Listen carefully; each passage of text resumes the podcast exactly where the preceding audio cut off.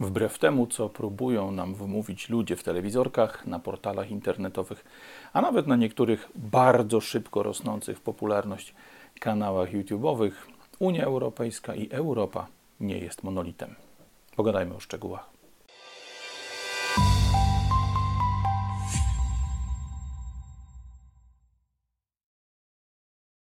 Cześć, tu Radek Pogoda. Witajcie w pogodnych shortach. Shortach, które będą dość ciekawe, bo są wynikiem moich ostatnich spotkań z ludźmi i moich ostatnich rozmów, rozmów z przygodnie zupełnie poznanymi osobami. Jakoś tak się złożyło, że przez ostatnie kilka tygodni mam okazję dość często podróżować pociągami, bo trasy, które pokonuję, łatwiej pokonuje się pociągiem niż samochodem, a to daje okazję do tego, żeby spotkać osoby, które gdzieś tam mnie widziały, gdzieś tam mnie słyszały, w jakiś sposób wiedzą, kim, z kim mają do czynienia i pozwalamy sobie na bardzo interesujące dyskusje. W tych dyskusjach przebija się coś, co bardzo mocno mnie dotyka, bo tak naprawdę jest absolutną nieprawdą. Wiele osób patrzy bowiem na Unię Europejską jako na taki monolit, no taką zbitą, twardą, skupioną strukturę, która jest bardzo dobrze zarządzana, jest bardzo dobrze poukładana, jest super ścisła, jest super spasowana, jest takim właśnie twardym monolitem, taką twardą skałą, którą nie sposób poruszyć, której nie sposób zrobić krzywdy albo nie sposób domusić do tego, aby w jakąś stronę poszła na ustępstwa. Tymczasem to wcale nie jest prawda. E, tak naprawdę, jak popatrzymy sobie na Unię Europejską, to wiemy, że masę rzeczy Unii Europejskiej nie wychodzi. Bardzo wiele tematów, bardzo wiele projektów, które biorą sobie na klatę ludzie z Brukseli, ludzie z Berlina, tak naprawdę spala na panewce albo przedłuża się w nieskończoność, bo nie ma zgody, bo nie ma porozumienia, bo nie ma konsensusu. Popatrzmy tylko na trzy z nich. Te trzy projekty, które chciałbym, żebyście mieli w pamięci, jeśli taki temat się pojawi w Waszej okolicy, w Waszym otoczeniu. Te trzy projekty bardzo pięknie otwierają ludziom oczy i sprawiają, że zaczynamy myśleć w zupełnie inny sposób na temat tego, co my, Polacy, w tym kraju, na, na skraju, E, Unii Europejskiej możemy zrobić w kwestii własnego, własnej wolności, własnego bezpieczeństwa i własnego dalszego funkcjonowania.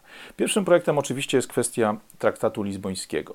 Ten traktat lizboński akurat w przypadku Polski został oddany bez jednego wystrzału prezydent Kaczyński, Lech Kaczyński podpisał traktat lizboński na jakichś kompletnie kosmicznym, e, kosmicznych warunkach.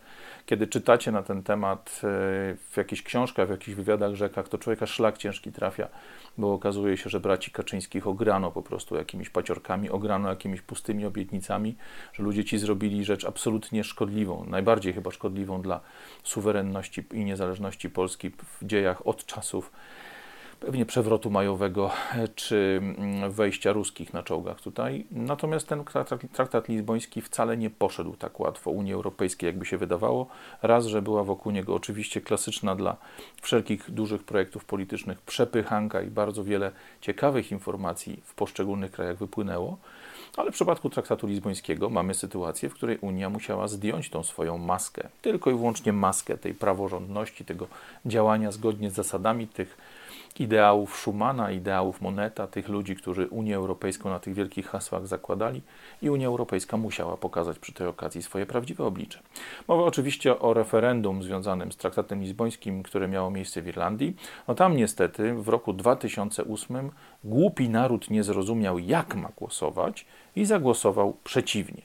Oczywiście no, skończyło się to tak, że po niespełna roku, czy trochę ponad roku naparzanek podgotowywania żaby przy pomocy mediów, przy pomocy wywiadów, przy pomocy prowadzenia jakichkolwiek tam potrzebnych w danym momencie działań propagandowych, marketingowych, straszenia ludzi, przekonywania ludzi, przekopywania ludzi, udało się zrobić drugie referendum, które poszło właściwie.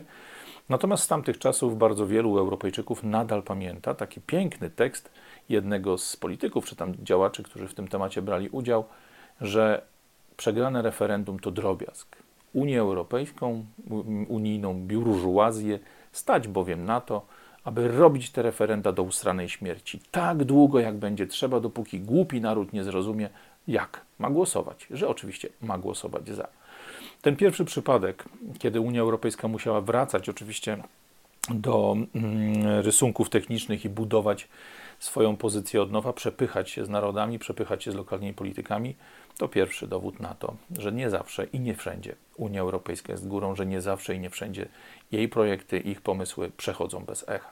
Drugi przykład to oczywiście Brexit. Mamy sytuację, która dzisiaj jest przez wielu wskazywana jako przykład tego, że z Unii nie warto wychodzić. No tak naprawdę, jak popatrzymy sobie na kwestię brexitową od początku, od, od spodu, to widać bardzo wiele rzeczy. Po pierwsze, widać, że problemy, które były wskazywane w kampanii, która prowadziła do Brexitu, do tego głosowania, poruszone zostało masę realnych problemów, z którymi Unia Europejska była jakby w, w walce, albo inaczej, problem, problemów, które Unii Europejskiej dotyczyły, a których ona nie rozwiązywała bo wtedy właśnie w tej całej kampanii przygotowującej Brytyjczyków do głosowania brexitowego poruszono kwestie pieniędzy, które Unia zabiera, nie dając nic w zamian. Poruszono kwestie przepisów, które są narzucane przez Brukselę, które poszczególne kraje muszą wykonywać ze stratą dla siebie. Poruszono kwestie związane z łowiectwem, z, przepraszam, z rybołówstwem, czyli wszelkim tym biznesem, który w Anglii jeszcze całkiem dobrze funkcjonował. Poruszono kwestie rolnictwa, dopłat rolniczych, poruszono wreszcie najważniejsze dzisiaj sprawy, czyli kwestie migracji i kwestie tego, że unijni biurokraci realizują jakieś swoje chore ideologiczne pomysły kosztem narodów, kosztem obywateli, zmieniając po prostu poszczególne kraje w jakieś kompletne shithole, jak to mówią Amerykanie i Anglicy, czyli w jakieś kompletne slumsy, przez to, że ta niekontrolowana, ogromna imigracja sterowana z dołu, sterowana przez mafię i przez wariatów w Brukseli jest cały czas propagowana. Brexit oczywiście e, został przeprowadzony tak, jak został przeprowadzony, czyli David Cameron myślał, że zagra po prostu głupa, zagra bank i pozwoli na głosowanie, które oczywiście według niego, według jego fachowców skończy się kompletną porażką dla partii brexitowej, dla e, Nigela Farage'a e, i UKIP-u, czyli w partii, która ten Brexit pilotowała. No, ku zaskoczeniu, myślę, Camerona, ku zaskoczeniu całego brytyjskiego establishmentu, okazało się, że Brexit przeszedł, że ludzie zagłosowali za wyjściem z Unii, no i wszyscy mieli w głowach wielki sukces. Ja akurat w ten wieczór brexitowego głosowania byłem w Londynie, odbieraliśmy wtedy jakąś tam nagrodę dla naszej firmy na jakimś dużym konkursie międzynarodowym, więc śmiać mi się chciało, bo jechałem metrem do swojego hotelu ubrany jeszcze w smoking z muszką, taki odsztajfowany jak James Bond niemalże, choć James Bond z brzuszkiem.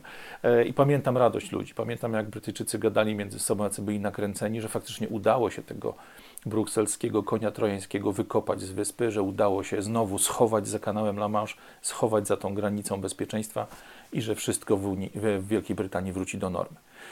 Ja również się cieszyłem, bo widziałem, że to jest pewnego rodzaju sygnał, że to jest ta jaskółka, która pokazuje, że z Brukselą da się wygrać, że da się postawić granicę, za którą nie wolno przekraczać polityką europejskim, czyli wszelkiego rodzaju pomysłom, projektom Unii Europejskiej, które są po prostu szkodliwe dla poszczególnych narodów.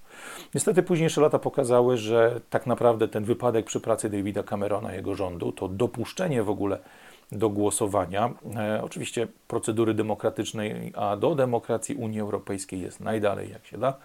To wszystko okazało się, że nie można pozwolić na to, aby byle naród, byle obywatele decydowali o tym, co się dzieje w Unii, co się dzieje w krajach, na których Bruksela raz już łapę położyła. Sprawiono więc, że cały proces wychodzenia z Unii Europejskiej ciągnął się potwornie i co ważne, ciągnął się nie tylko ze względu na obstrukcję urzędników brukselskich, ale tu bardzo, bardzo, dużego bardzo dużo zła dla sprawy wyjścia z Unii w Bryty Wielkiej Brytanii zrobili sami brytyjscy politycy, sami Bryty cały, sam brytyjski establishment, brytyjskie partie, brytyjskie ugrupowania, brytyjska szlachta, brytyjski biznes. Oni wszyscy robili co się tylko da, aby ten proces trwał jak najdłużej, kosztował jak najwięcej zwykłego Brytola i trwał jak naprawdę, żeby rezultat był zupełnie inny niż ten, który obiecywany był przed Brexitem. Natomiast pamiętajmy, Brexit miał miejsce. Niezależnie od tego, jak został przeprowadzony, jak bardzo został utrudniony przez Brukselę i przez brytyjskie elity, to Brexit jest ogromnym problemem dla Unii Europejskiej, bo pokazuje, że jest życie po drugiej stronie, jest życie poza Unią. E, jeśli więc będziecie mieli, a uwierzcie mi, gwarantuję Wam, że będzie w najbliższym czasie, bo już na początku marca okazja do porozmawiania na temat tego, jak mógłby wyglądać polexit albo ten proces, który niektórzy niegrzeczni w internecie nazywają trochę bardziej dosadnie wypierpolem, e, to już w marcu będziemy na ten temat rozmawiali mocniej, bo Polskę do wyjścia z Unii trzeba przygotowywać, niezależnie od tego, czy ten projekt dzisiaj wydaje nam się sensowny, czy nie, czy ten projekt wydaje nam się możliwy, czy nie czy tak jak ja sam twierdzę, dzisiaj nie jesteśmy do niego gotowi. Te przygotowania trzeba zacząć, to myślenie o Brexicie, czy tam polexicie albo wypierpolu trzeba zacząć, bo Unia Europejska się chwieje w posadach. E, czego jest, co jest najlepszym dowodem? No ten trzeci przypadek, który chciałem Wam pokazać, e, tego, że Unia nie jest monolitem, tego, że w Unii wiele rzeczy dzieje się kompletnie niezgodnie z oczekiwaniami Brukseli, z oczekiwaniami Berlina, z oczekiwaniami tej brukselsko-berlińsko-paryskiej biurżuazji unijnej. Tym sprawą oczywiście są protesty rolników. E, w Polsce te protesty potoczyły się w jakiś sposób zupełnie idiotyczny, bo rolnikom kazano blokować jakieś miejsca w Polsce, kazano blokować jakieś ronda, jakieś miejsca kompletnie odsunięte od władzy, zamiast kazać im pojechać pod urzędy wojewódzkie, zamiast kazać im pojechać pod urzędy unijne, pod siedziby lokalne, czy tam lokalne oddziały Ministerstwa Rolnictwa, pod wszelkiego rodzaju instytucje rolnicze, zamiast trąbić pod oknami polityków, to oni trąbili gdzieś na drogach, oni blokowali gdzieś przejścia graniczne itd. Tak itd. Tak Oczywiście takie blokowanie infrastruktury szerokiej po kraju ma też sens, ale tu ktoś poprowadził rolników kompletnie na manowce, bo nie chodzi o to, aby obrzydzić sprawę rolników zwykłym obywatelom, którzy muszą stać w korkach. My dzisiaj jeszcze mówimy tak, postoimy, poczekamy razem z Wami, rozumiemy o co walczycie, rozumiemy, że to jest ważne. Natomiast protest prowadzony na drogach jest protestem wymierzonym w innych obywateli, w mały biznes, który musi dowieść swój towar, który musi gdzieś dojechać, a nie jest protestem wymierzonych w polityków. Jeśli więc mogę coś zasugerować, choć żaden ze mnie rolnik i żaden ze mnie polityk Następne protesty prowadźcie pod oknami polityków, a nie w miejscach, w których tylko utrudniacie życie normalnym ludziom. Natomiast te protesty rolnicze mają tak naprawdę ogromny zasięg. Mamy takie miejsca jak Paryż, mamy takie miejsca jak Berlin. Mamy wreszcie rolników, którzy faktycznie skutecznie pokazali swoją siłę, pokazali, że są grupą zawodową, która jest ogromnie rozproszona, ale która potrafi dużo zrobić. Przy tej okazji niestety okazało się, jak łatwo w Polsce jest wykorzystać ludzi takich jak choćby rolnicy do zbudowania własnej kariery Tutaj pan Kołodziejczak jest przykładem klasycznego farbowanego lisa, klasycznego ścierwa, które po plecach wartościowej sprawy, po plecach wartościowych haseł dostało się do koryta i tylko samemu się do niego przyspawało. Myślę, że tego człowieka należy witać miłymi słowami, miłymi słowami, gdziekolwiek się nie pojawi ale nie sądzę, żeby się spieszył na protesty rolnicze. Myślę, że będzie się chował w zaciszach gabinetów, za plecami borowików i za ciemnymi szybami limuzyn, bo to jest po prostu tego typu człowiek. Natomiast te protesty rolników, te protesty prowadzone w wielu krajach równocześnie, równolegle, wspólne postulaty, podejście czy zgromadzenie się wokół wspólnego problemu, to jest kolejny trzeci dowód, który pokazuje na to, że Unia Europejska ma pod górę. To znaczy, że jest organizacją, którą da się da się ograć, da się zablokować, da się spowolnić lub wręcz zmienić kierunek jej działań, jeśli tylko będzie nas wystarczająco dużo, jeśli tylko potrafimy się zgromadzić, jeśli tylko potrafimy działać wspólnie w jakimś celu. Tak naprawdę ten problem nie jest nowy, bo właśnie już w lata 2008-2009, kiedy właśnie w Irlandii wokół referendum unijnego, referendum wokół traktatu lizbońskiego zrobiło się gorąco i trzeba było powtarzać to głosowanie. E, już wtedy unijni biurokraci, ludzie z Komisji Europejskiej, ludzie, którzy siedzą w tych wszelkiego rodzaju organizacjach lobbyingowych, w organizacjach biznesowych, tego wielkiego ponadnarodowego globalistycznego interesu, już wtedy podjęto decyzję, że Unia musi zmienić swój charakter. E, zastosowano takie rozwiązanie, które już wtedy, w roku 2008-2009, po kryzysie finansowym, po tej właśnie wpadce z irlandzkim referendum, e, stwierdzono, że tak naprawdę nie da się funkcjonować w Unii Europejskiej według zasad tak zwanej normalnej demokracji. Zastosowano coś, co jest bardzo interesujące, a co wewnętrznie między biurokratami unijnymi i między biurżuazją berlińską, paryską czy jakąkolwiek inną wewnętrznie nazywało się kordonem sanitarnym. Żebyśmy lepiej zrozumieli tę sytuację, to musimy pamiętać, że kryzys gospodarczy lat 2008-2009 Polski praktycznie nie dotknął. Dzięki polskim przedsiębiorcom, dzięki temu, jak funkcjonuje polska gospodarka, gospodarka oparta w dużej mierze o małe i średnie przedsiębiorstwa, które po prostu są bardzo samodzielne i bardzo sensowne, a przynajmniej wtedy takie były, bo dziś po covid są dużo słabszej kondycji finansowej niestety. My wtedy przez kryzys przeszliśmy obronną ręką, my przeszliśmy naprawdę pełnym spokojem. Natomiast wiele krajów unijnych miało mocne zachwiania, mieli momenty takie, że obawiano się, że gospodarki tych największych nawet europejskich krajów po prostu się wywrócą, po prostu się posypią. E, zastosowano więc to, co nazywa się kordonem sanitarnym. E, unijni biurokraci stwierdzili, że skoro nie da się z tymi partiami, z tymi politykami głoszącymi hasła, no, które są w jakiś tam sposób odzwierciedleniem woli na pra prawdziwego narodu, prawdziwych narodów krajów europejskich, to trzeba tych polityków twardo odgrodzić od y, możliwości rządzenia, nazwać ich najróżniejszymi y, epitetami czy tam określeniami, zaszufladkować ich jako faszystów, y, jako różnego rodzaju organizacje ksenofobiczne, nacjonalistyczne, e, rasistowskie, takie, śmakie i owakie i w ten sposób sprawić, że nigdy nie dojdą one do władzy, aby Berlinowi, aby Brukseli, aby Paryżowi spokojnie rządziło się dalej, aby wszystko szło zgodnie z pierwotnym planem. Mamy więc sytuację tego mm, kordonu sanitarnego, e, który miał być zabezpieczeniem dla interesów Unii Europejskiej, tej twardej e, elity europejskiej, natomiast okazuje się, że ta formuła stosowana była wielokrotnie z bardzo różnym skutkiem, ale nie zawsze jest skuteczna. Jeśli chodzi o same sposoby, czy o same miejsca, w których była zastosowana, no to tak naprawdę mamy tutaj dwa różne poziomy, bo z jednej strony stosowano ją na zewnątrz krajów i tu oczywiście przykładem e, jest to, jaki sposób e, traktowana była Polska przez ostatnie lata, kiedy to w imię tak zwanej praworządności wstrzymywano pieniądze dla Polski, doprowadzano do tego najróżniejszymi decyzjami, że polskiemu rządowi rządziło się dużo trudniej. Ja tu, broń Boże, nie trzymałem nigdy kciuków za rząd Mateusza, natomiast e, widać było, że mimo tego, że właśnie Morawiecki płaszczył się tam pod e, nogami unijnych biurokratów, że robił co tylko się dało, stawał na głowie, klaskał uszami, obiecywał, okłamywał itd., tak itd., tak mimo wszystko nie było zgody na to, aby temu rządowi w Polsce pozwolić działać i te działania zewnętrzne z Unii Europejskiej na Polskę mieliśmy bardzo dobrze widoczne.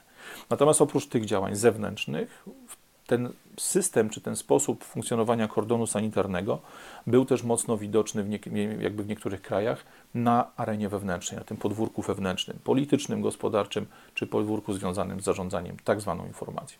Tu dwa fantastyczne przykłady to Francja i Włochy. We Włoszech mieliśmy sytuację, kiedy rząd mm, powołany, oczywiście na, na drodze wyborów, na drodze zwycięstwa w demokratycznym festiwalu, e, kiedy tylko zaczął się od, odgrażać, to był tam rok bodajże 2018, że przybierze kurs bardzo mocno eurosceptyczny, kurs, który sprawi, że już nie będzie tak grzecznie grał z Berlinem czy z Brukselą jak do tej pory. Okazało się, że wystarczyła jedna groźba Europejskiego Banku Centralnego, zagrożenie tym, że mm, włoskie obligacje skarbowe których wielkim posiadaczem był właśnie Europejski Bank Centralny, zostaną rzucone na rynek, co sprawi, że Włochy upadną od strony finansowej, po prostu będą musiały posunąć się do bankructwa, bo finansowo da się ten, ten kraj złamać. Skutek był bardzo prosty. Momentalnie został wybrany rząd, który był zgodny z oczekiwaniami Brukseli.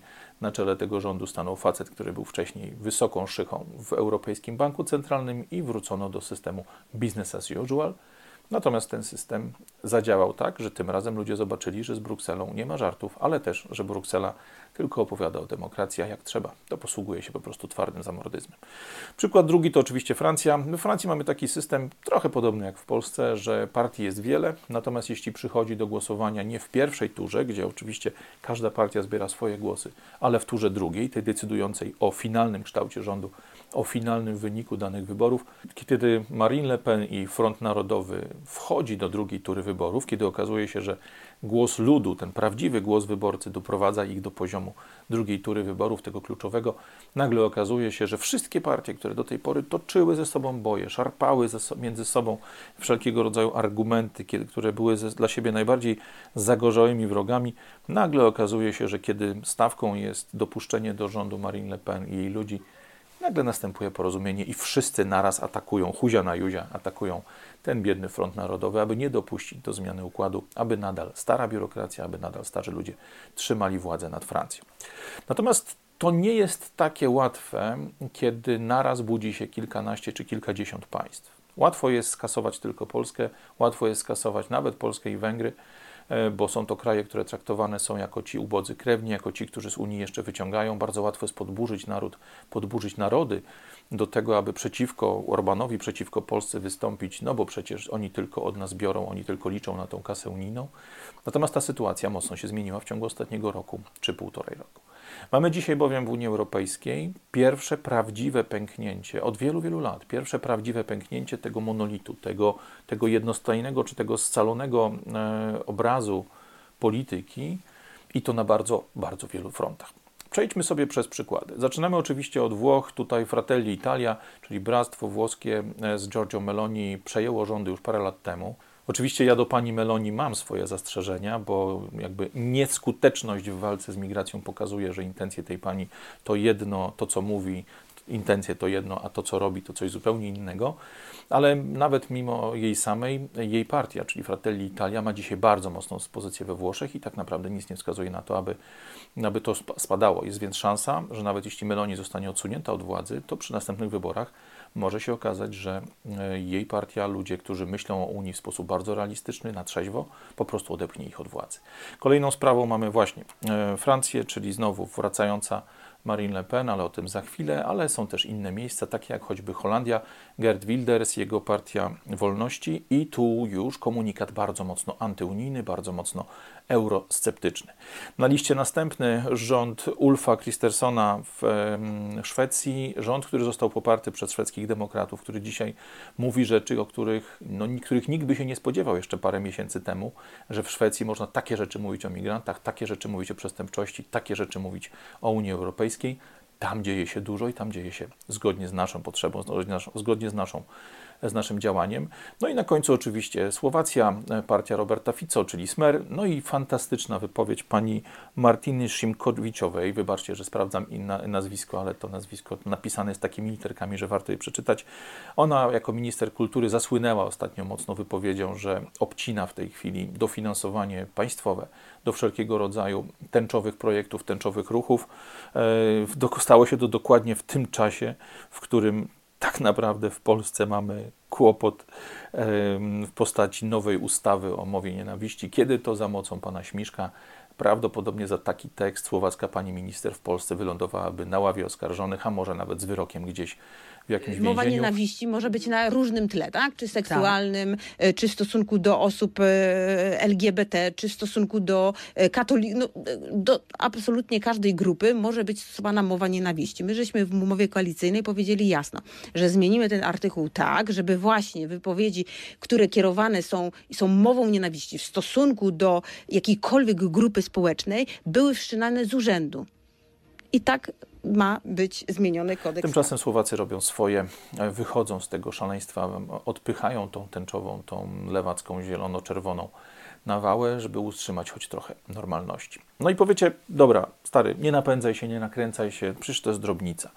E, nikogo nie wzruszy Słowacja. No, Włochy są totalnie związane długiem, totalnie związane migracją, mają potężne swoje problemy. E, Holandia jest zbyt mocno związana z niemieckim handlem, jest przecież największym niemieckim portem, e, więc nie podskoczą Niemcom. Natomiast to wszystko prawda, tyle tylko, że mm, najważniejsze rzeczy dzieją się znacznie bliżej tej berlińskiej, paryskiej czy brukselskiej administracji, bo w samych Niemczech i w samej Francji. We Francji oczywiście Front Narodowy zaczyna w tej chwili bardzo mocno budować swoją pozycję. E, w niemieckie AfD, Alternative für Deutschland, e, też zaczyna mocną pozycję budować. Pani Alice Weidel, mimo tego, że została umoczona w tej chwili w jakieś skandale, w jakieś operacje psychologiczno-medialne itd., tak itd., tak to ma też coraz mocniejszą pozycję i mocno mówi się o tym, że za chwilę wejdzie do niemieckiego rządu. I to oznacza, że ta szansa na zmiany w Unii Europejskiej, ta potrzeba zmian, ten rozpadający się monolit, te pęknięcia są pewnego rodzaju szansą dla nas, dla ludzi, którzy nie chcą się tym unijnym szaleństwom całkowicie podporządkować. A co to znaczy dla nas, dla Polski i dla Polaków? Tak naprawdę scenariuszy jest kilka. Po pierwsze, może się okazać, że Berlin i Bruksela będą miały zajęcie zupełnie gdzie indziej, będą musiały zająć się własnym podwórkiem, sprzątaniem własnych bałaganów, a to daje nam dwa możliwe scenariusze. Scenariusz negatywny oznacza, że pójdzie proste polecenie dla Tuska: Donald, rób porządki na szybko, bez oglądania się na praworządność, bez oglądania się na konstytucję, na prezydenta, na cokolwiek. Przepychaj sprawy, rób to maksymalną prędkością, walcem, spychaczem, załatw spokój w Polsce, bo my musimy zająć się podwórkiem wewnętrznym i to bardzo zła informacja dla nas, bo to będzie bardzo ciężki czas do przetrwania. Szczególnie, że jak już wiemy, praworządność to bardzo ciekawe pojęcie. Praworządne bowiem nie jest to, co jest zgodne z prawem. Praworządne jest to, co pasuje Unii Europejskiej i stojącą za nimi ludźmi. Natomiast ten drugi scenariusz jest dużo bardziej atrakcyjny, bo może się okazać, że ten bałagan w Unii Europejskiej blisko Berlina, blisko Paryża będzie działał na naszą korzyść. Będzie rozwiązaniem, które sprawi, że unijni biurokraci zajmą się sobą, zajmą się własnymi problemami, a spadnie w dużym stopniu to poparcie dla działań tuskolubych, spadnie to ciśnienie, które wpada na nas y, i tu oczywiście oznacza to, że jest szansa, żebyśmy mieli z kim rozmawiać, no bo jeżeli wielcy i wielkie partie zajmą się sobą, to my wchodzimy do gry. Mówiąc my, oczywiście nie mam na myśli PiSu, tu nie wolno zapomnieć tego, co robił Morawiecki, no, kajając się, kładząc się i skamląc u berlińskiej klamki, dbając o wszelkie interesy wielkich ponadnarodowych koncernów kosztem polskiego małego średniego biznesu, kosztem polskiego podatnika. Ci ludzie są moim zdaniem skazani na śmietnik historii, niech tam idą jak najszybciej, mimo dotacji, mimo pozycji w Sejmie. Ich czas już minął. Podobnie zresztą podchodzę do całej bandy czworga. Wszystkie te partie pomagdalenkowe się kompletnie skompromitowały, one wszystkie chodzą w brukselskim zaprzęgu i nie ma co na nich patrzeć. Myślę, że wielka szansa funkcjonuje na poziomie niższym, na poziomie organizacji pozarządowych, ale takich, które stworzymy my ludzie, którzy wierzą w te konserwatywne ideały, ludzie, którzy jeszcze wierzą w państwo narodowe, którzy wierzą w nacjonalizm, taki zdrowy, sensowny nacjonalizm, kiedy dbamy najpierw o swoich, a dopiero potem patrzymy, co możemy zrobić dla innych, ludzi, którzy wiedzą, wierzą w rodzinę, w pewne wartości, w ten łaciński świat. To jest szansa dla nas i tej szansy będziemy pilnować.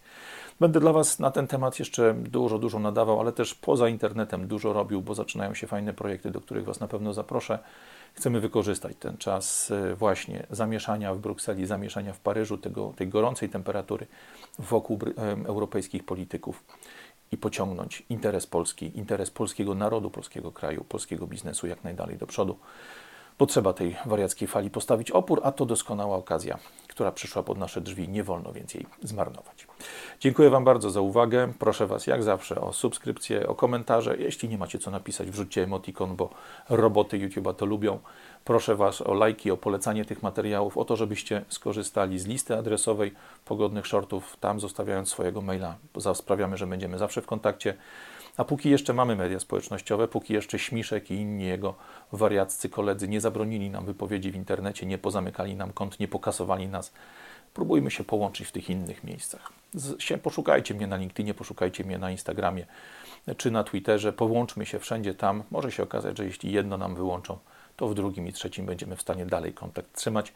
A moje materiały, jeżeli znikną z YouTube'a, znajdziecie na pewno na Banbaju, znajdziecie na Rumble, znajdziecie na Odysseju, Bitshucie, w tych wszystkich miejscach, plus oczywiście w wersji audio, bez już obrazków, na Spotify'u czy Waszych aplikacjach podcastowych. Dziękuję Wam bardzo za uwagę, trzymajcie się ciepło. Radek Pogoda, Pogodne Shorty. Cześć.